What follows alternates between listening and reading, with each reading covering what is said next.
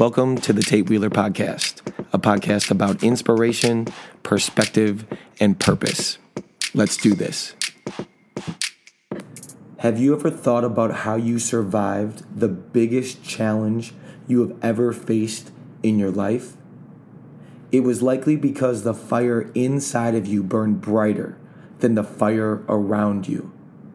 But what if that fire inside of you burned out and flatlined your heart for two minutes and you had to be brought back to life? Come to find out, the diagnosis was stage two heart failure. What if the fire had been lit so strong for so long that it had nothing left? It could have been the lifelong dedication to competitive sports. Maybe it was being a three sport collegiate athlete, being a captain and a leader on every team in every room and every setting she ever stepped into. Maybe the years of grind, the constant drive to improve, to compete and always push herself to the limit. It could have been those things, but more than likely, that drive, that dedication, that never quit mentality actually brought her back to life. You might say it would take someone with an iron heart to overcome something like that. How can an individual with stage two heart failure take on 100 mile races and marathons and compete in an Ironman race after multiple heart procedures, defying every logic about someone with her condition? Is that impossible or is it I'm possible? Well, that person is real, and I'm blessed to have her on the podcast. Carrie Trakowski, thanks for joining me today. Thank you very much for having me. We go back to our days as collegiate athletes in the early 2000s at St. Cloud State, and I always remember watching you compete. You had a presence, you were a natural leader. It was a vibe and energy that always radiated off of you. So I want to start there. Where does that drive, that energy, that natural leadership quality come from? You know, many people have asked me this question, and sometimes it's it's been hard to explain because I think it's I'm going to say it, I think I was born with a lot of it, um, and and and I definitely had the right people, you know, as men, you know, mentoring, coaching me, parents that definitely kind of raise you in an environment of what a good leader is, and but when I talk about like drive and energy, it's an intrinsic thing for me. It's when I go to bed at night, do I feel like I can check off the boxes and did I do enough that was was good enough for me? It's never is it good enough for somebody else. It's whether I felt I succeeded today and what can I succeed at tomorrow. And I honestly when I when I try to explain it to people, it is this feeling, you know, and it's I I I don't know. And I think a lot of people that are like me, it's you're never satisfied once you reach that goal what's the next thing? That's what drives you every single day you know that's your quality of life. It's and and when you and when i think about leadership in itself i don't i i naturally had this drive not drive but this passion to lead because i felt if you can be a good person and you can do that and, and share that with others you hope that they can pass that on as well. Um, and i think about my high school days and my college days and yes being voting captain and different things like that but it doesn't stop at having that seat you know? You have to definitely what I clearly remember is you have to be uncommon sometimes and you have to make tough decisions as a leader because you know you have to lead by example but you have to do the things that people don't want to do. And if you do it and they trust that you do it and you show that action i mean it's in in you're you know they'll they'll follow you know but as a leader too you always have, you also have to be a follower you know? Um i don't i don't know when it started. I don't know. I'm raised with two brothers you know you, i'm trying to survive myself around two brothers and trying to do everything uh, that they do because they are big into sports. Um, but i think that was a big piece too. It's like well how do i shine? You know mm-hmm. how do i make myself known? But also I come from a family where my father was a college football player. And there was that moment when I was in fifth grade, and you know, I was very competitive and, and kind of like me, me, me. And he had pulled me aside. And he's like, "The game, the, the any sport you play, there's no I in team." And he ripped me in front of my players, uh, my teammates. And I remember from that day on, my mindset was it is not about me it's about the team and that's mm-hmm. how i've always thought about it and that will always be in the back of my mind because my dad was like it's all about life is about being a team player yep um, and that's just carry along and so every decision i made it's is it best for the team it's not is it best for me mm-hmm. um, and that's kind of it takes humility though I mean that's that hum, that humility is tough as an as an ultra competitive athlete because you had success in every sport you ever did. So how do you find that balance of I mean, what you're saying and what I've seen from you is leadership is action, not position, right? Like you can anyone can wear a C, but it's action, yep. the actions yep. you take day to day. Yeah, and when I was in college, I was always, "Oh, Carrie, you're not going out with this here or there or whatever." I'm like, "Nope." Um, and and it was always hard sometimes because you always wondered, "Well, do they like me as a person?" And then I got to the point where I'm like, "It doesn't matter if they like me; it's do they respect me?" Um, and sometimes at certain ages, that's tough to acknowledge because do you want to fit in? What do you want to do? Um, but you, I just stayed true to who I was, you know, and it was that faith in God and that faith in when I look back, you know, 20 years from now, will I be happy with the decisions I made? Because those decisions are playing into where I'm at right now exactly. and who I chose to be and i hope people understand that and then i always said that to myself in college was make decisions now that you can look back on and go they open the doors for everything you're doing right now because you could make poor decisions and they close a lot of doors that you could have had open yeah um, and and definitely i just and i think i live my life like that all the time and sometimes it's maybe boring to some but mm. i can sleep at night and know i did what god was asking you know yeah. and and having kind of live in in the presence of him and i just make sure and then if I feel good at night. I'm like, I'm good. Next day, you know, bring it. So that's so good. I mean, and and you you you miss that feeling. What a lot of people have is regret. Like, what if you don't have that? What if because you led with action and you led yep. with the choices you made then, and it it's going to lead into a lot of talk that we go forward here. So let's go back. You finished college you went through the crazy grind of being a three sport athlete in college. I know that's crazy. I did two sports in college for uh, my first year, and then I was like, one sport is good. That's like a full time job, I felt like. And you went three sports in college. And then you graduate college, you're on a fast track CPA job, you're, you're on your way to becoming a partner at your firm, and you still are competing in sports and races, and then you notice something is off. So describe that time of what was happening that you couldn't quite figure it out into the moment that you flatlined and you had to be brought back to life? So, I mean, like you said, I, I still trained heavily. I was still trying to compete, whether it was professional volleyball, all these different things. And I remember one day I'd gone to train and I was on a run and I'm like, you know, as, as any kind of athlete, you always have certain goals and you track certain paces. And if you're not on it, you're like, something's wrong with me. And I was just maintaining, let's say it was seven minute miles. And I remember that day I was just like, God, this is weird. My body's off. You know, I couldn't, I couldn't like pinpoint it, but I was like, okay, I could maybe have some kind of the flu, whatever. So in, in my mind, taking a day off is going home for 12 hours and repeating it the next day, you know, that is not a day off, but that's what I thought. And I, I had repeated, you know, the same exercise to see if I could figure out if there's a trend and, and kind of journal about it to, figured out and I same thing happened and I don't know why I think just with our background and you know trainers and all this you kind of know what to look for in different things like just you know on the surface things and that's where I check my pulse and I'm like oh my gosh this is not in rhythm but in my mind it's like oh this can be set back in two seconds, you know? but I had found a friend at this gym and I, I said, Hey, is something going on here? And he was in exercise. Um, uh, he was in kinesiology and he had checked my pulse. He's like, I'm not trying to scare you. He's like, but that's definitely not normal. And you should get it checked out. And literally from that moment, I was seeing doctor after doctor. And what they were first telling me was, you have an athlete's heart. This is normal, you know. And I'm like, no, there's, I'm getting to a point of passing out. Something's really odd. And it's only during exercise. And one thing led to another. You get to a place of, okay, you know, four hospitals later, you're at the Mayo Clinic. They identify that you have significant scarring on your heart. It's um, functioning very poorly. Um, let's say a normal person 65%, I was 40%. And um, they, the, the abnormal rhythm was stimulated, you know, exercise induced, and it was originating from this scarring. And I'm like, well, where did the scarring come from? And they're like, well, we don't know. And then they're like, did you ever take a hard hit in college hockey and, you know, and you can bruise your heart and damage it. No, I didn't do that. And then they're like, Have you ever been sick? And I'm like, No, I'm not sick. But as an athlete, what is sick to you? Because we're yeah. trained to play through anything. And so over the course of the years, it's just like, okay, we don't know the answer, but can we take care of the symptoms and can we stop you from, you know, having these rhythms? Well, then one thing leads to another. I pass out at the gym, I'm taken to the hospital, an ambulance, all these things. And I'm like, okay, at that moment, I thought I'd lost. You know, it's like now there's a defibrillator going in me, all this. Well, then they run all these tests and they're like, nope, you're normal. And they send you home.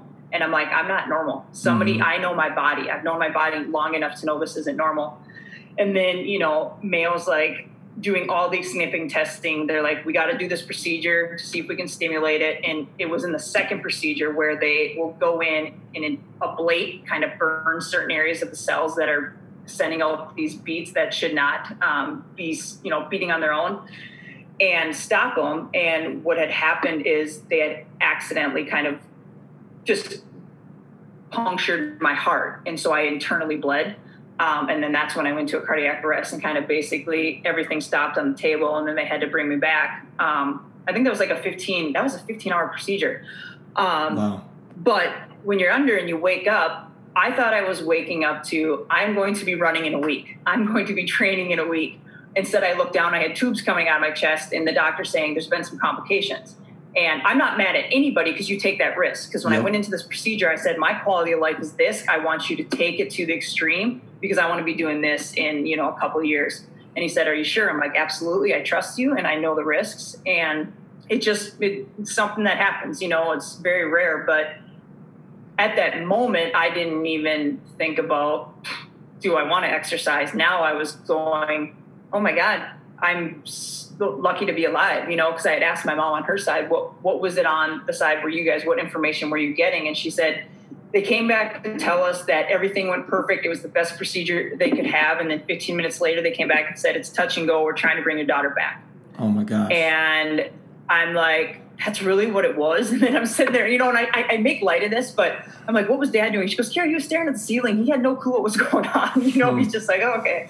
But I'm like, wow, you know, because when you come to, you know, and, and the nurse the next day goes, Carrie, you know, I know you're very outgoing and you're willing to talk about anything, but could I ask you just one question? I said, sure. And she goes, Did you see the light? And I'm like, Holy smokes, this is real, you know? And I was like, No, but I just couldn't understand the extent of it. And I couldn't, you know, I, I realized how hard, like my body hurt. I felt like I got hit by a truck just from the level of CPR and different things. But um, let's just say I didn't even want to climb a stair. I didn't want to do anything. Physical activity meant nothing to me because I thought any movement I made, my heart would go into a rhythm and then I would die. Um, but it, it, just took my mind to a place that had never been before and I didn't know how to get back. Yeah. So, yeah. And I mean, I think it, for me, for me and many people knowing you, it, this next part of your story where you got to that moment where the fear set in and it was proof that you were human and because you had pushed yourself to the limit for so long and so hard and you were still doing that and now you you you you had that mentality like you said right before they were operating like I want to live this way and then you almost 180 can you show uh, or share with the listeners just how bad that fear was for you? Yeah I I you know when some people say they'll make comments like oh you you're depressed but you can get out of it you can bounce out of it. Um, i had never felt depression like this. I had never felt the feeling of now i didn't want to get out of bed because i didn't i didn't know how to live my life. I didn't know how to move and feel comfortable. And and i think people that know my story and i i'm, I'm not embarrassed to say this it it got to a point where i couldn't sleep alone and i had to move home with my parents and i said mom i need you to sleep next to me with your hand on my back to know that I'm breathing because I can't fall asleep because I'm afraid I'm not going to wake up. And what was triggering in my mind is remember, I remember hearing the doctor say that, you know, hey, we need to figure this out because she could die in her sleep. And I'm just like, so my mind stuck to that. And because the only way I fell asleep was from pure exhaustion because I just, four in the morning, your body's done, it, it passes out. And it, that was like three, four months of my mom sleeping next to me. And, and that's where I got to a point where I'm like, okay, how am I going to get out of this? Who do I need to talk to? I need my, like, literally, I called my coaches from college. I called the pastor because I think the fear was I didn't go to church and I was only going to pray to God because now I was in a crisis and I did not think that was okay. So I didn't pray. And finally, my brother, who had been baptized before me, because our parents kind of raised us, you guys make that choice on your baptism, you know? Mm-hmm. Brought me to the local church here, and I was sitting down with the pastor, and he made a comment. He's like, Carrie, you don't have to be in church for God to know that you believe in Him. And it just changed my mind. He goes, So talk to him at night and, and let him know that you need um, help, you know, and then this just kind of transformed my mind. I got baptized at like 27 years old and it changed me. It was that piece that said, you're not always going to be, if at all, in control. And I mm-hmm. just let it go. And, but it, it, you know, it came with depression, addiction, addiction to anxiety drugs, where my cardiologists were like, you can't take that much. But in my mind, it was, oh, it's going to fix me. Um, and what got me out of it is the people around me like i said you know my mantra think it feel it see it you know live it it was me closing my eyes and visualizing my, my feet hitting the ground and i'm going to run again and then from running i'm going to get on a bike and i'm going to do these things and i had pictures around my room with you know the tests from the hospital showing you know success instead of her heart is this i changed everything to be what is a healthy person so i saw it every single morning i left my room Mm-hmm. And I know some people would be like, "Oh, really?" I'm like, "Nope. I need to. I need to believe that it's there, and whether I fake it till I make it, I need to like bring it through, you know, just dreams and through um, just you know law of attraction. And and I it it it's crazy, but it, it, 10 years in where I'm sitting, that's what I dreamed about in 2008. Yeah. And it's crazy. It's, um, it is having that, that, that prayer, that trust that there's something higher than us and just having faith in it that there's a plan for you. Absolutely. You know, you just got to let go a little bit and trust the process. Yeah. And so that almost brings you to, you mentioned your, your personal mantra and your, uh, you mentioned a vision board in there too of something that you had to see. And so I want you to get to that personal mantra as you take on, you know, you, you just talked about how you were scared to walk. You were scared to do all of those things. And you inch by inch, got yourself back in the right mentality with this mantra and you decided to do something that would challenge you mentally, physically. Uh, most people train two or three years for it, and that was the Ironman, right? Like I, you said something so big from from that moment of of fear and doubt and like that fire inside of you had been like put out, and now you're trying to build back, and then that fire you know, starting to go again. And so your personal mantra, you decide what I'm going to do this. I'll let you share it because it's your yeah, story. I mean, and, and when we say like everything started back in 2008. So when I say like the things I'm dealing with, it wasn't an overnight. All of a sudden I'm healed. You know, and when I just say healed, it's just you find that place. It was learning who you are, deciding what is best for you. Can you can you live without having what people only view you as as an athlete. That was where I struggled. Mm-hmm. Is oh, people only like me because I'm an athlete. That's kind of how I always saw myself. So who cares if you were, you know, you did this in school? If you're not a good athlete, Carrie, you're worth nothing. So I had to re- release that and go, okay, well, I'm at a place now where I'm I'm feeling better. I'm healthy. Uh, it took me a year and a half from the day that that happened on the table to even start yoga or just a slight walk because I, I just needed to trust that my heart was fine. And so a walk led to a, okay, I have friends around me that I know could help me. Let's go for a little jog. And then from a jog, it was let's get back in the weight room and throw the weights around. But I mm-hmm. always put myself in a position where I knew there was some form of a doctor because it gave me that confidence. Um, and then all of a sudden, oh, I signed up for a hundred mile gravel race, you know, down in Rochester, and then ran this Ragnar and I said, sign me up for the 27 mile one. I'm going to do this. And I mean, I'm telling you, I, I told my cardiologist, she's a little frustrated because I was running the night shifts and you're out in the cornfields. I'm like, that was probably not the best choice, but it was the longest mileage. So I wanted to do it. Um, and then I realized when you're done and you succeeded at that, my brother had flown in from Hawaii and I said, Justin, I want to do something crazy and I want, let's make a video on it because if I can do this, we can share with people that they whatever goal or dream theirs is, we can give them that hope. Because so he's does a he that's what his cinematography like he wants to share those kind of stories. And he's like, "What do you want to do?" And I said, "I want to do an Ironman And I told him what it was, and he looked at me because he already thought I was a crazy person the way I, mm-hmm. I train and compete. And we went on a four mile run, and we talked about it the entire time. When we got back, he's, we checked off the boxes, and we're like, "We're going for it." And I knew what I needed to do to get to a place of success, and that was like surrounding myself with a team, going back to what I know best. And it's people that I knew were going to help me along the way because at this point in the health I was at, I needed a team. I wasn't going to be able to do this myself. I needed my doctors on board, you know, and then that's when you go in, you propose this to your cardiologist. He's like, I'll do this if we run some tests. And then voila, you're actually stage two heart failure. How can you be doing what you do? And I'm going, well, can I still do an Ironman? and he's like, you know what? Prefer if you started with a 5K. I'm like, no, whoa, whoa. I go, if I get one shot, I'm going big. And he's yeah. like, that's huge. And I'm like, that's who I am. Yeah. You know. And I said, I, and he and I convinced him. I sat in the appointment for an hour, and he's like, let's go through this. Let me hear your plan. You can convince me, but I want to know you're safe. I'm going to follow you the entire time you're training.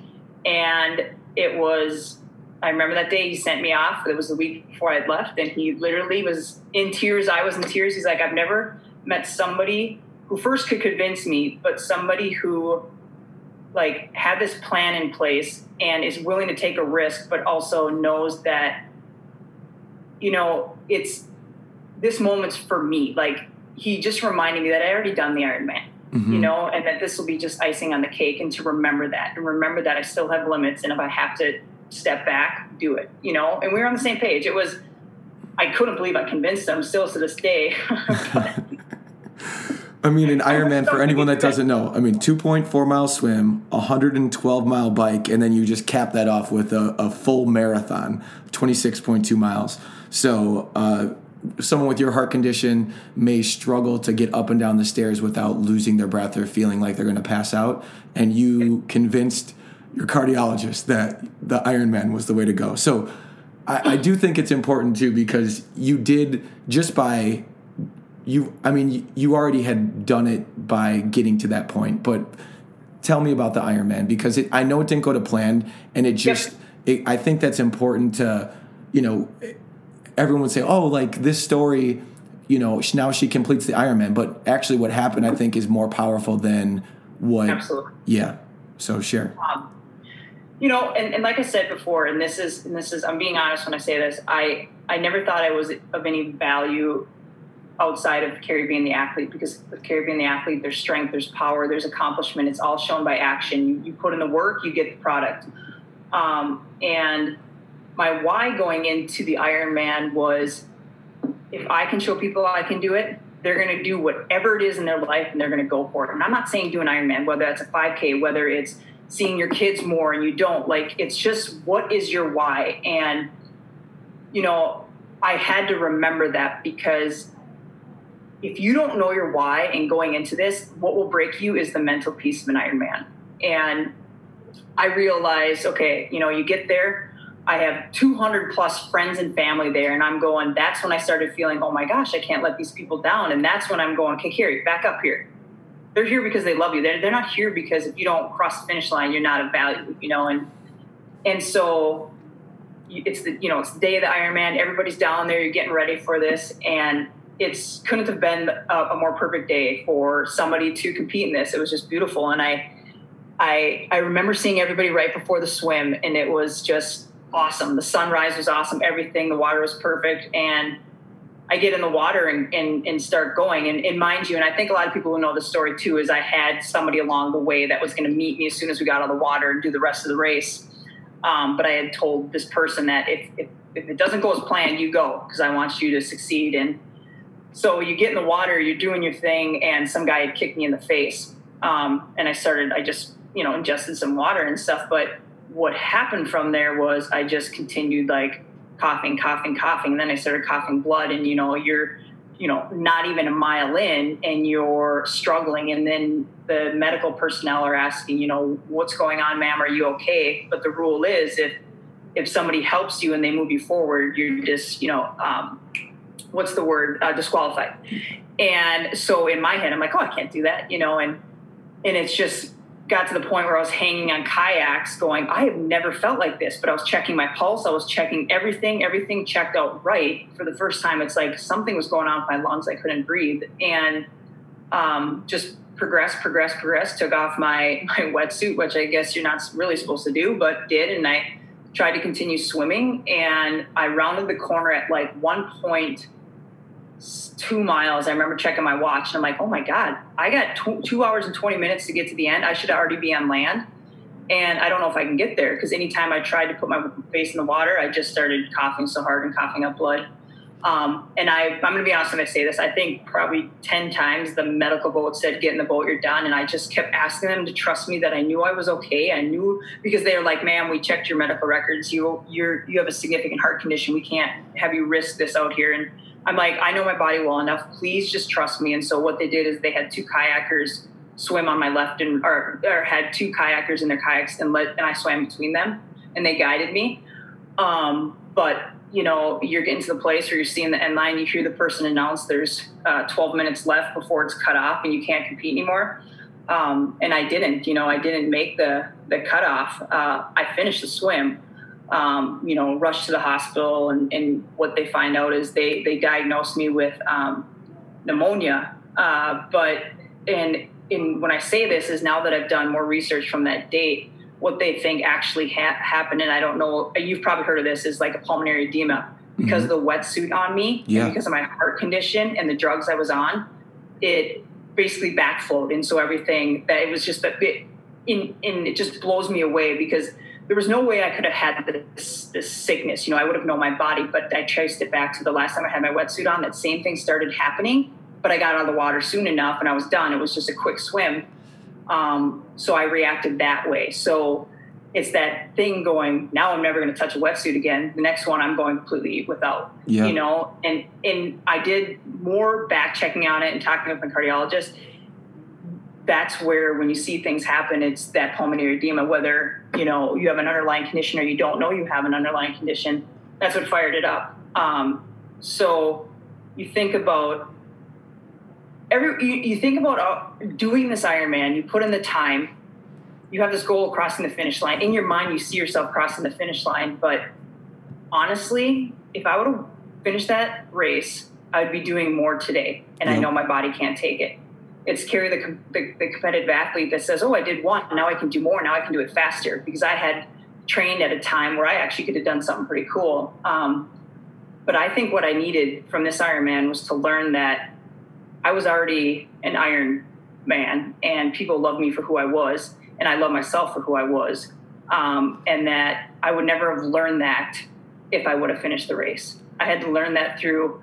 Carrie, this is the first time you've ever signed up or did anything or competed at that you didn't finish.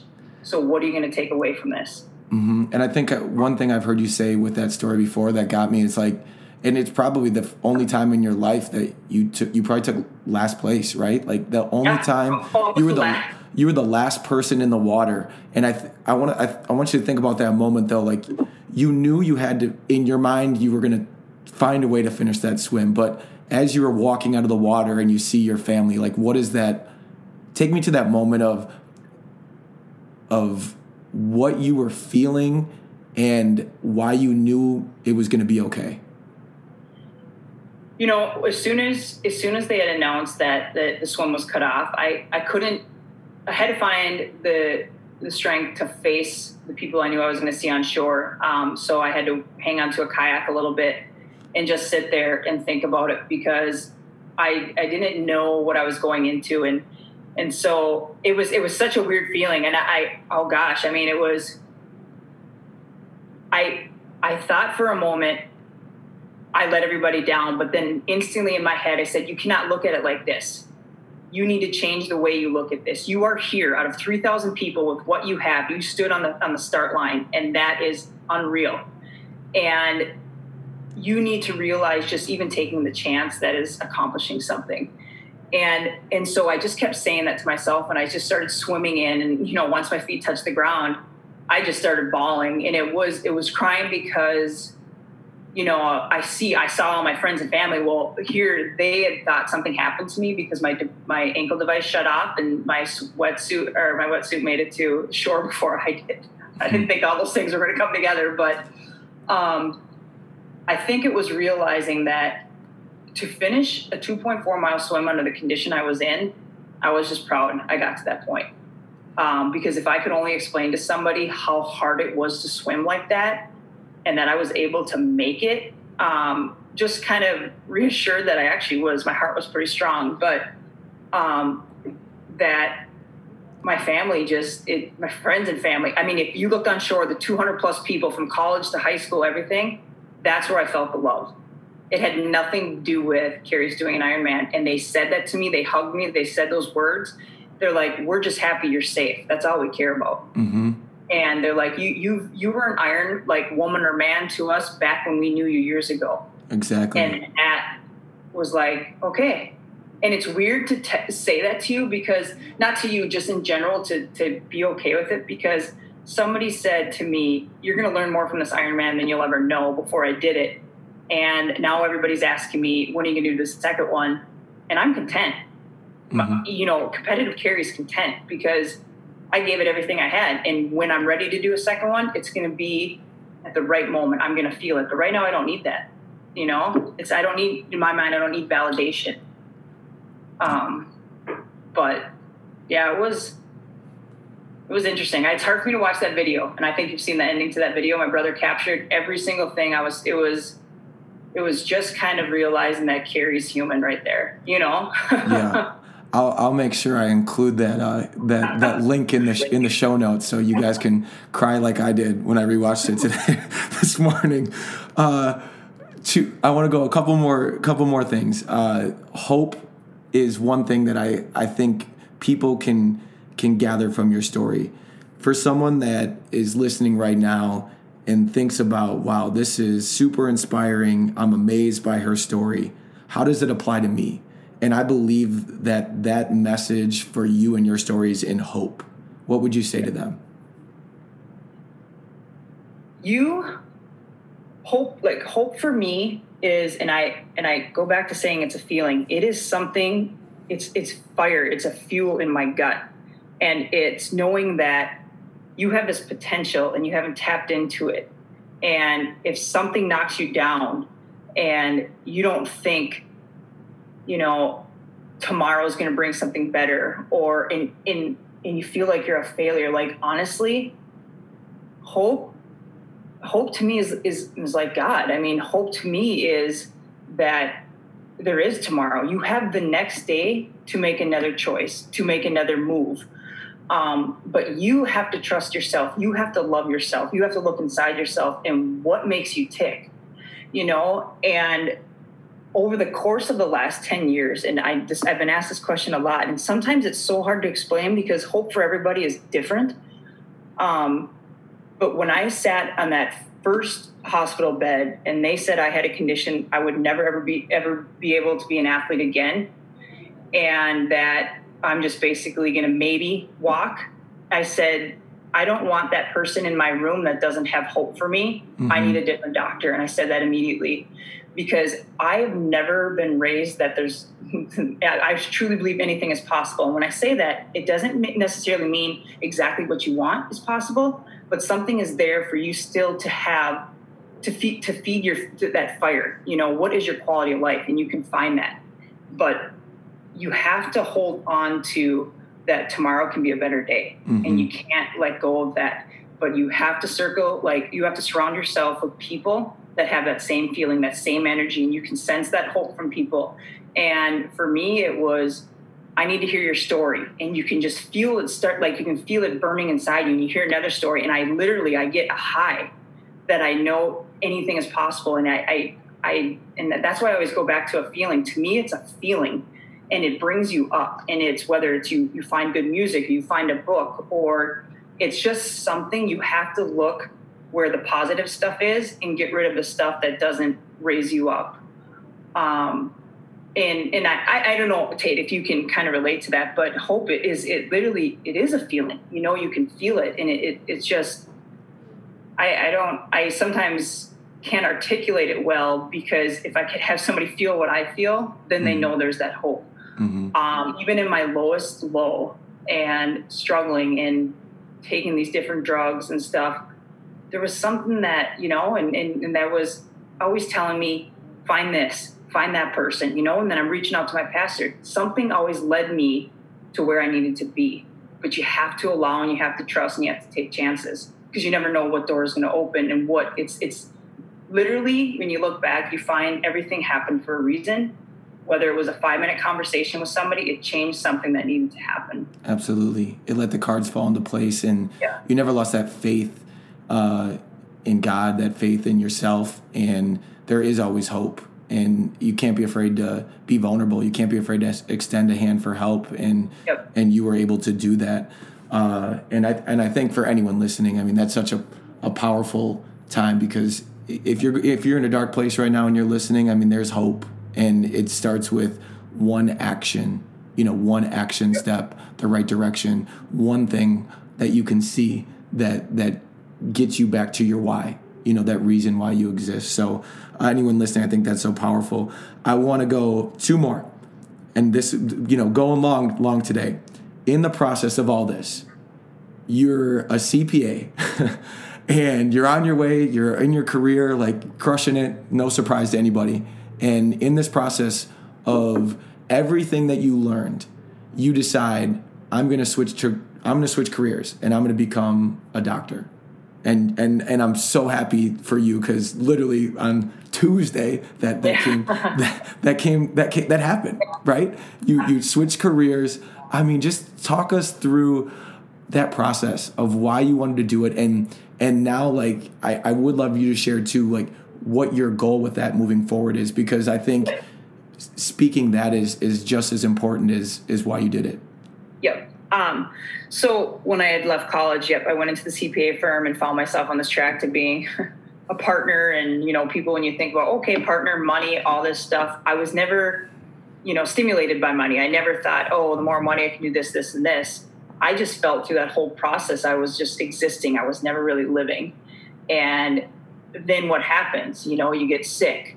It triggers something in your mind as soon as, as soon as somebody says, "We don't know." Well, what does Carrie want? Carrie wants an answer, and the only way she can find an answer is becoming a, a solution to the problem. Well, then I'm going back to school. What? I'm going back to school. Okay, I'm you know 30 years old, and your career's kind of set in stone. You got this path, and I think anybody can kind of relate when you start to tap into who you are and what you truly believe is your path. You can't shut your mind off.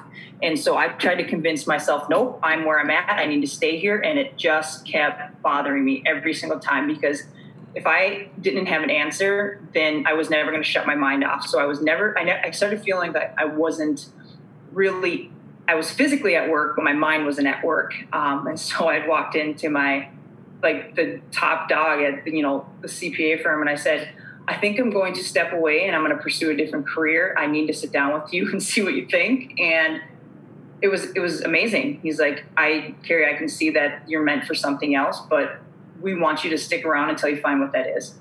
And I had decided that I wanted to go back to school to see if I could find a solution to the problem so then others would never have to experience what I did. Mm-hmm. Because I knew the places I got to, the dark places, the scary places, and if I could somehow help those people, I it would just be everything that I had kind of dreamed about, you know, whether it's one, two, you know, three people. Um, so what, what do you have to do? You're thinking about, okay, I want to go to whether it's med school or graduate school and do research, you know, and um, I decided to go get my PhD because I thought in research you could be really preventative and find an answer there instead of ever having to see somebody in a hospital. Um, but how many years of school, five years of school before I even got into the Mayo Clinic, which, you know, and I know people say, how many schools did you apply for? Well, being a patient at the Mayo, I realized their team approach and the way they treated their patients, I, that was all of a sudden I'm attracted. I'm like, you guys look at everybody and it's a team. You have 15 doctors around you because they know you can't do it yourself. And I'm like, that's where I need to be. And so that was the only place I applied for school. And everybody's like, oh, you're throwing all your eggs in one basket. I'm like, nope, I think that's where I'm meant to be. And so what did I do? I did my visualization. I created a badge that had my face and name on it already because that's what you have to do with the Mayo. And I kept seeing that. And, you know, one thing led to another. I got the grades. I did what I needed to do and, and I got the offer and um, was grinding what the last five years, throwing the Ironman in there, going through different, you know, the procedures and all that stuff. But it felt right. But I'm saying when it felt right. I'm not saying those five years weren't the hardest years of my life because it is a grind. It is hard. I chose later in my life to do this. So I passed up, you know, in my mind, like certain things about family, kids at that age. Um, but I felt like I had a different calling and I needed to kind of go that route and things will fall into place. Um, I wanted to quit many times.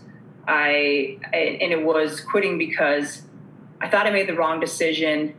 Shouldn't I have a family surrounding me? Shouldn't I have you know all these pieces? But I'm like, okay, don't compare yourself to all your friends mm-hmm. that have these things. You know, everybody has a different path. You know, and it's that self talk. It's don't fall into that spiral and then bring yourself to a place you shouldn't be.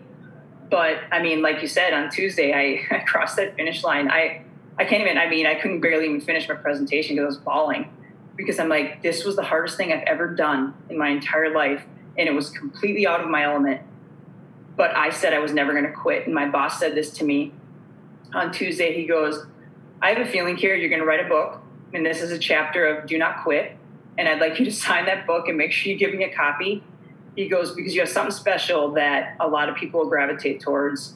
And you truly, that I will never give up and that hope and that kindness you spread um, it's contagious. Mm. And that's why I do what I do. It's not, it, yes, it gives me the, you know, the warm fuzzies inside, but if you can give somebody that hope and that inspiration, do you know how good that feels? Because I, I remember how good it felt for me when somebody gave me that key word, that hug, that, that, that story that changed me to believe that there's always going to be a way. Man, that story is so, so powerful. And I think uh, that will lead me to my last thing. I, being that we we've known each other for, for a while, I, I, just reached out to a couple of your friends and uh, just wanted to say, hey, just just write a couple sentences for me about Carrie. And so this is just like a little surprise at the end here. So here's here's from uh, Megan Henderson. Carrie is an inspiring person to so many people because she is real and genuine. From the moment you meet her, you will know you are getting the 100% authentic self. As an amazing multi sport athlete, Carrie has been a leader on every team she's ever been on, and she leads by example. She's honest, an excellent listener, empathetic, and a person that empowers others and sees the potential in everyone and finds a way to help them realize it for themselves. Carrie is a badass woman who will continue to make a difference in this world.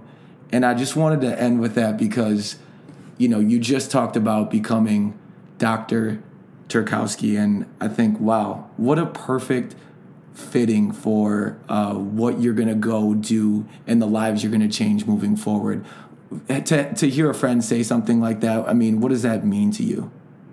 I mean, especially, you know, Megan, coming from her, she is just one of the most beautiful people in the world. Um, it's when you hear those things, you kind of I don't I don't know how to explain it. I mean, it just it, it confirms that you're doing what you're supposed to do and mm-hmm. that you're making the decisions and the choices that are whether you know like i said you're changing not changing the entire world you're just changing someone's world um, and that's all i set out to do and yeah i'm totally authentic i mean some people get sides of me where they're like, "Oh, you're a PhD doctor," and you know my personality. But I'm like, those are the people you gravitate towards because they're real, and that's how that's what I want. I, I want to be. I want people to be able to trust me and and know that I, you know, and hearing Megan say that I always see the potential in everybody. That is a truth. And there's sometimes where I exhaust myself because I just I, I care and I give too much, but I don't want to give up on somebody because I know what's in there you know, and so for Megan to see that, and she's the exact same way. My gosh, is she? Um, but like like you know, you surround yourself with similar people, you gravitate, you know, to there's that kind of energy. Um, but I mean, I love her to pieces. It's it's definitely, it, it, yeah, it, it, feels good, but um, it just reminds you you just got to keep doing what you're doing. Absolutely. Well, uh, I appreciate you so much for coming on, sharing your story anyone listening cannot not be inspired by your story, your passion, and uh, I just believe that your message of hope and inspiration can truly make an impact. And I know you're going to make such a difference in the people you interact with. And I'm so um, proud to um, have you on and just say that, hey, this woman, this doctor, is a difference maker in the world. And uh, I just I'm so excited for you. So thank you so much for joining me on the podcast. Thank you so much. I, I loved it, and I just appreciate being able to kind of share my story. So thank you. As always, everybody, thank you so much for tuning into the podcast. If you enjoyed this episode, please give it a five star review and share it with a friend. Hit that subscribe button if you haven't done so already, and I look forward to connecting with you again soon.